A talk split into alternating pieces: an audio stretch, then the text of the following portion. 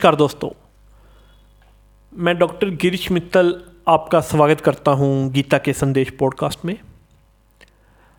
आज हम गीता के संदेश के नौवें अध्याय में बात करेंगे भक्ति की मुक्ति के बारे में। सबसे पहले भक्ति का अर्थ समझते हैं। भक्ति वह भक्ति और प्रेम है जो कोई ईश्वर के प्रति दिखाता है। यह सवय को उच्च शक्ति के प्रति समर्पित करने के और उसके प्रति पूर्ण रूप से समर्पित होने का अभ्यास है। भक्ति को हिंदू धर्म की मूलभूत प्रथाओं में से एक माना जाता है। गीता का नौमा भाग इस बारे में बात करता है कि भक्ति, मुक्ति या मोक्ष प्राप्त करने का तरीका कैसे है। यह व्यक्ति की आध्यात्मिक यात्रा में भक्ति के महत्व पर ज़ोर देता है। अध्याय सात, श्लोक चौदह में श्री कृष्ण कहते हैं, जो मेरी शरण लेते हैं, वे भक्ति के अभ्यास से जन्म और मृत्यु के सागर से पार हो जाते हैं।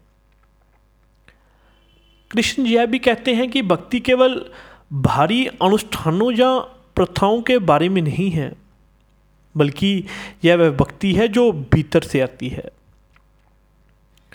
अध्याय नौ, श्लोक चौदह में वह कहते हैं, सदा मेरे बारे में सोचो।